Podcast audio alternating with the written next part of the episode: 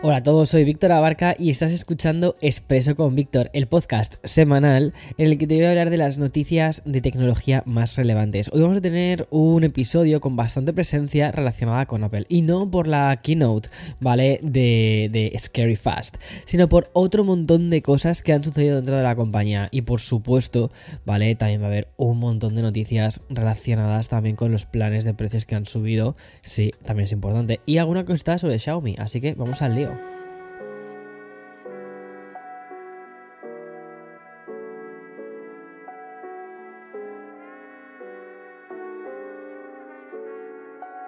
This episode is brought to you by Shopify.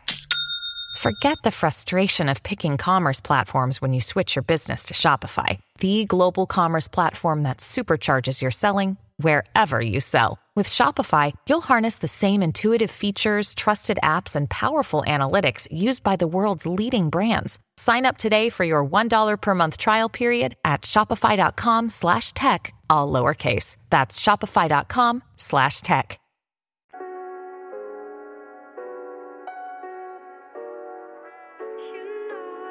Bueno, antes de nada, ¿qué tal? ¿Qué tal estás? Sé que, mm, eh, bueno, esta semana además he recibido varios comentarios a través de Twitter preguntándome sobre, sobre Café con Víctor, ya sabes, el, el podcast grande. Y la verdad es que tengo que decirte una cosa, o sea, me encanta eh, saber que la comunidad sigue pendiente del podcast, que sigue diciendo, oye, ¿qué ha pasado? ¿Por qué no estás actualizándolo? O sea, me hubiera dado un poco de, miedo, ¿vale? Que nadie hubiera, escrito nada. Vale, básicamente te cuento lo que ha pasado. O sea, después del septiembre de locos que tuve y octubre, que también fue bastante, bastante de locos, o sea, me costaba muchísimo sentarme delante de la cámara y ponerme a locutar, bueno, no a locutar, sino a, hablar, ¿sabes? Delante de la cámara. No es lo mismo hablar detrás del micrófono, ¿vale? Por ejemplo, eh, aquí en Expreso me siento súper cómodo porque, mm, o sea, literalmente ahora mismo estoy casi, no en pijama, pero casi, casi en pijama, ¿sabes? O sea, para que tengas una idea. O sea, porque es prontito por la mañana. Pero para Café con Víctor necesitas estar como en esa especie de estado mental en el que sabes que vas a estar con muchísima energía, no durante una hora. El podcast habitualmente lo que publicamos es una hora, pero realmente el podcast es mucho más largo, eh, porque hay un montón de escenas que quitamos, hay un montón de cosas que tal, no sé qué, que troceamos, en fin. Y, mm, claro, o sea, estar en ese mm, estado mental, pues la verdad es que no, no me encontraba o no me encuentro todavía ahí. Pero no, no, no, o sea, Café con Víctor sigue, sigue, sigue mm, con nosotros, ¿vale? No ha muerto, sigue con nosotros aquí. Y, pero bueno, ya dicho esto, vamos a ir a por las noticias de esta semana. Y es que esta semana, ¿vale? Ha sido una semana muy Apple. Ya no solo por el evento de Scary Fast que te voy a contar en otro episodio, sino porque hay bastantes cosas relacionadas con las Vision Pro. Todo se basa en una noticia que ha publicado The Information.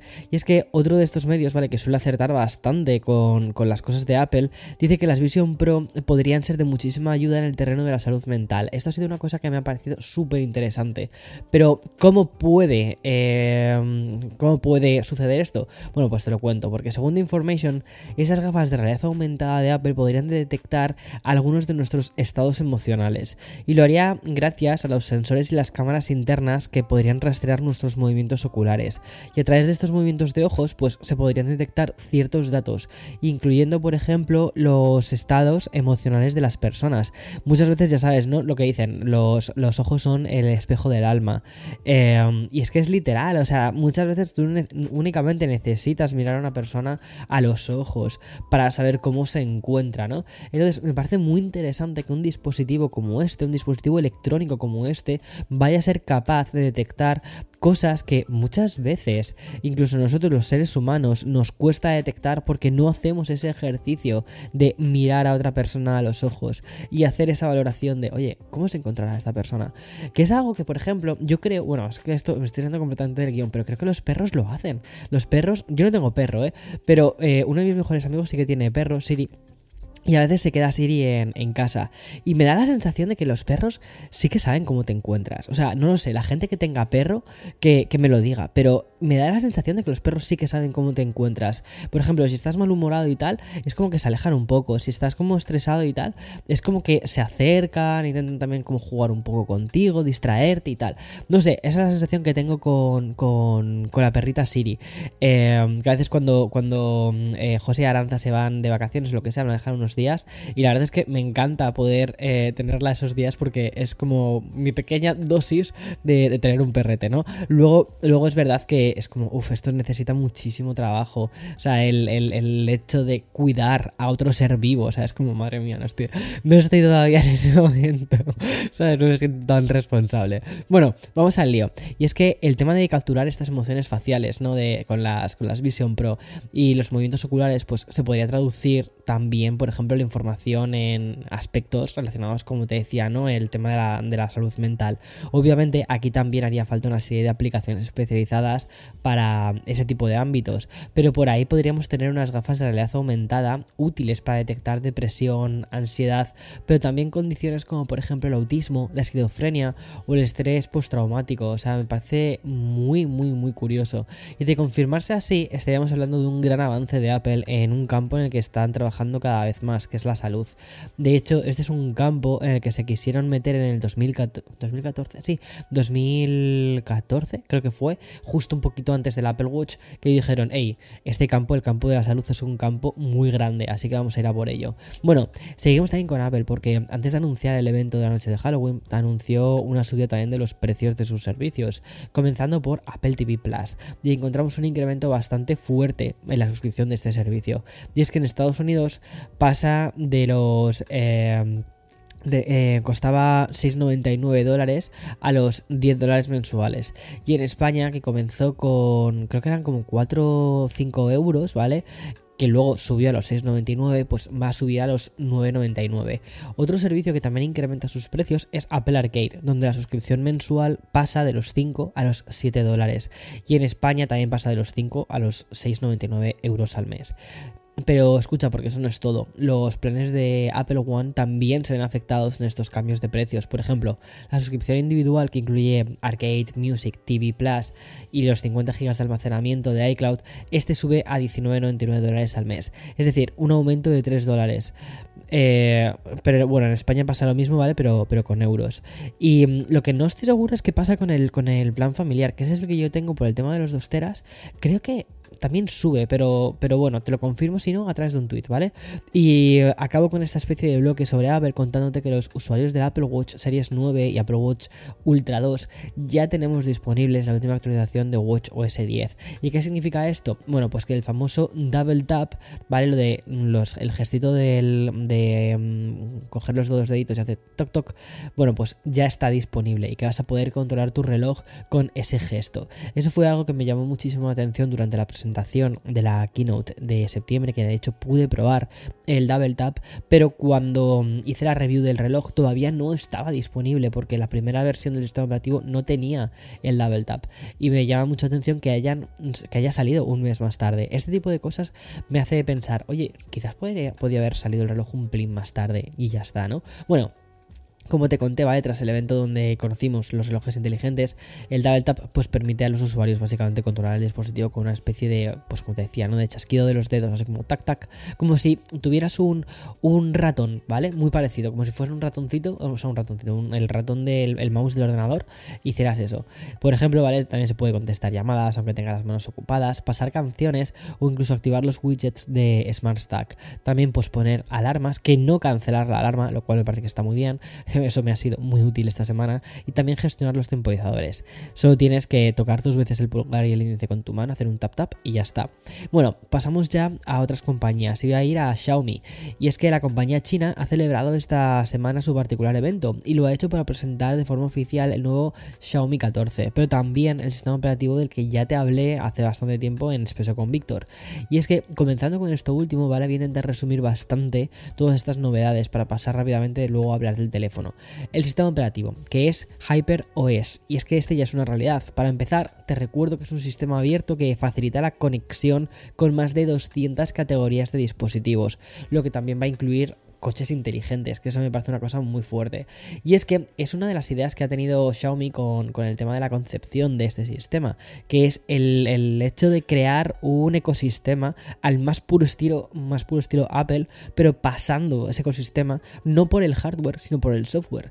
Y por eso la compañía china ha querido permitir más control del usuario. Es decir, al final el usuario va a ser el que controle todas estas facetas de este software, desde el diseño de la pantalla de bloqueo hasta la adición de widgets en la pantalla de inicio, pues Xiaomi ha ido aumentando la personalización de este sistema operativo con, un panel de ajustes rápidos, accesos directos renovados y una navegación que promete ser más intuitiva.